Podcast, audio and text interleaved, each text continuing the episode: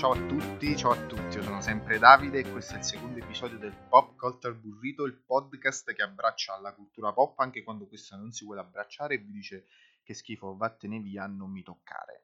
Benvenuti a questo secondo appuntamento, grazie a tutti quelli che hanno ascoltato la puntata pilota, grazie per il vostro sostegno, i vostri consigli, i vostri feedback positivi, grazie, grazie, grazie. L'argomento di oggi è il sequel di Shining. Perché parlarvi di questo film?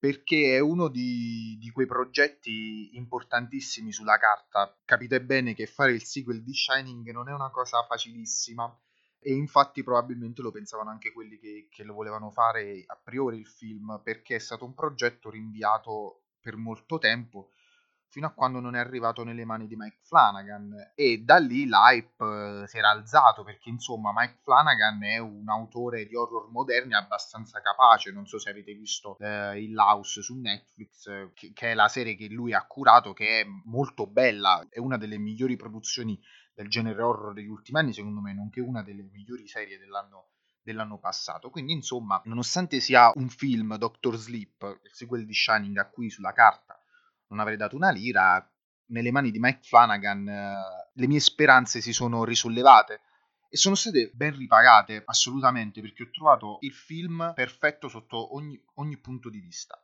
registico, di scrittura, qualitativamente parlando ovviamente, perché Mike Flanagan ha fatto una cosa perfetta che molti altri autori di cinema contemporaneo che si ritrovano fra le mani franchise vecchi di anni che tentano di risollevare e riportarli in epoca moderna, per citare l'ultimissimo nuovo Terminator, ma anche i più famosi Star Wars e Jurassic Park. Che cosa fa Flanagan?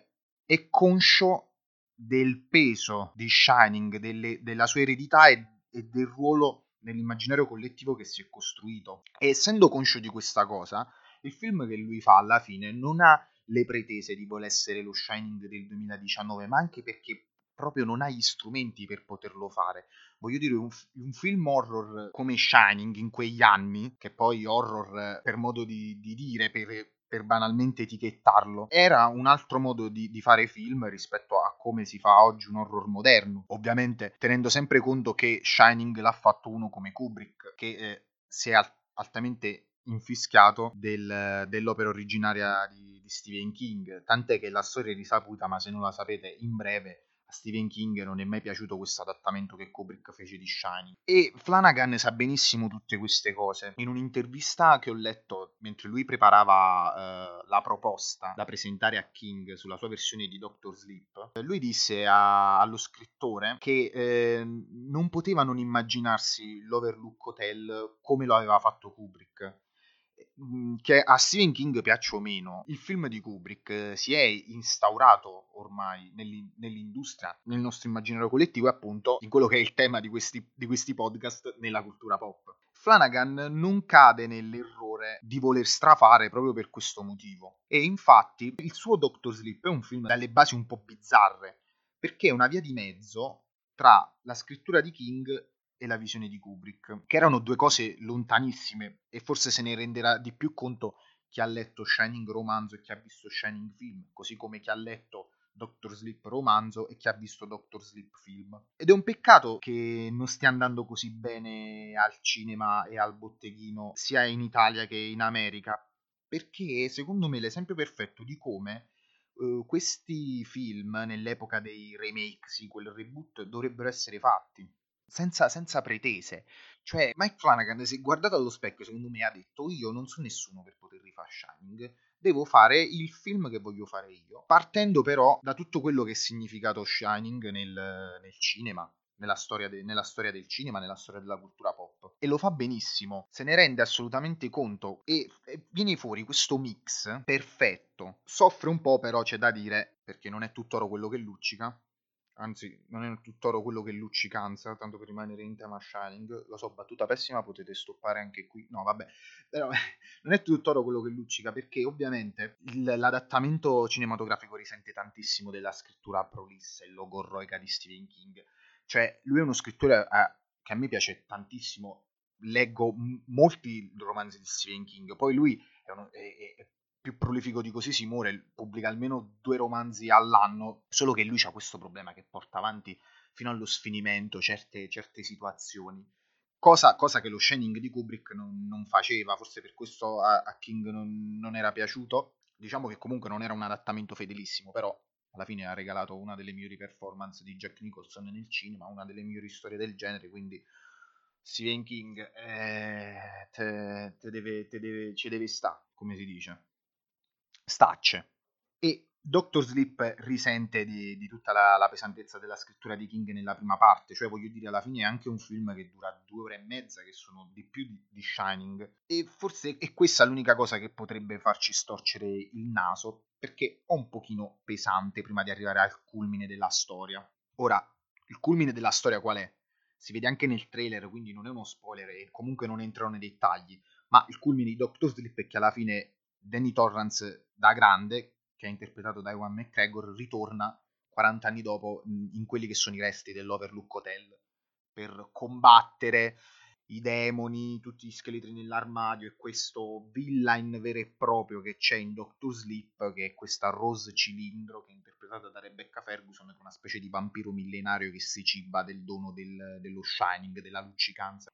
E già qui comunque si vede la, la differenza più moderna Shining non aveva un um, cattivo vero e proprio, alla fine c'era il, il, padre che banalmente impazziva. Invece Doctor Sleep ha proprio dei, dei cattivi veri e propri da fantasy moderno, da film molto uh, supereroistico quasi, tanto per rimanere in, in tema di, di, di, franchise, insomma. Però non stona con tutto il, il comparto che va a creare Mike Flanagan alla fine, quando Danny Torrance adulto arriva nel, nell'Overlook Hotel, tu hai tutta la potenza del film di Kubrick adattata a un contesto moderno. Però suona ipocrita rispetto a quello che dicevo prima di Mike Flanagan, che è conscio di, di non poter essere il nuovo Shining. Però in questo frangente finale di film di Doctor Sleep neanche, neanche lo imita.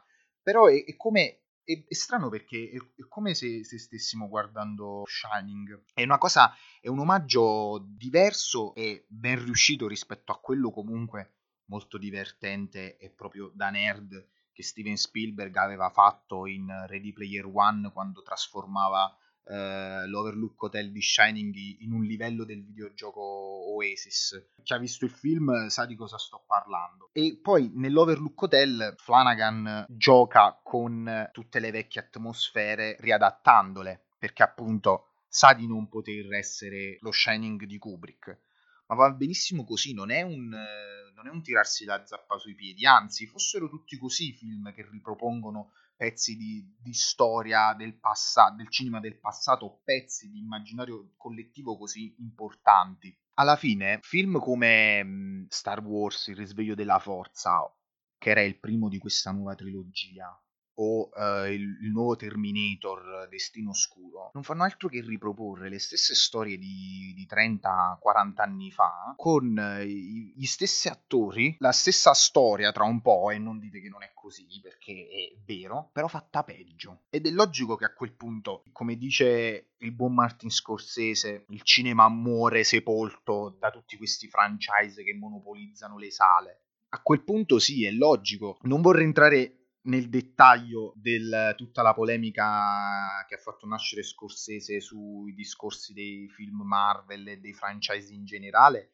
perché ne vorrei parlare in un'altra occasione, anche perché porterebbe via tutto il tempo di questo podcast solo parlare di questa faccenda. Però sotto questo punto di vista, in riferimento a un film come Doctor Sleep, allora è logico che Scorsese ha ragione. Se i film fossero tutti come Doctor Sleep, il, pericolo dei, dei, franchise morti o che ammazzano il cinema non, non esisterebbe, secondo me. Mike Flanagan è un grandissimo narratore visivo e lo si era visto già in uh, Il Laus, che tra l'altro ha tantissimo in comune con una storia alla Stephen King e con una storia come Doctor Sleep che parla di dipendenze e rapporti familiari, ma è anche un grande conoscitore comunque del materiale di King perché sempre su Netflix ha adattato, riuscendoci altrettanto bene, un altro romanzo di King che è Il gioco di Gerald. Sono tutte piccole cose che ti fanno rendere conto come non solo sappia gestire, non solo conosca bene il materiale, ma lo sappia gestire altrettanto bene, cosa che molti cineasti moderni non, non sembrano saper fare. E voglio dire, Mike Flanagan aveva il duro compito di continuare la storia di Shining. Solo dirlo sento tutta la pesantezza che si porta dietro un film del genere, l'eredità che porta dietro questo film di Kubrick. E doveva farlo Flanagan soprattutto mischiando due visioni che non avevano niente a che fare tra di loro, o poco a che fare. Eppure ci è riuscito perfettamente. Boh, che cos'ha di diverso Mike Flanagan eh, con il suo Doctor Sleep da un revival eh, di un altro franchise che ci ritroviamo al cinema oggi fine 2019? Non pensare ai soldi? Perché alla fine, appunto, Doctor Sleep non è che stia facendo tutti questi soldi. Ed è un peccato perché se tutti lo guardassero con l'ottica di cavolo, voglio rivedermi lo Shining di Kubrick, voglio vedere come continua lo Shining di Kubrick sarebbe un, un film sicuramente dalla più ampia popolarità.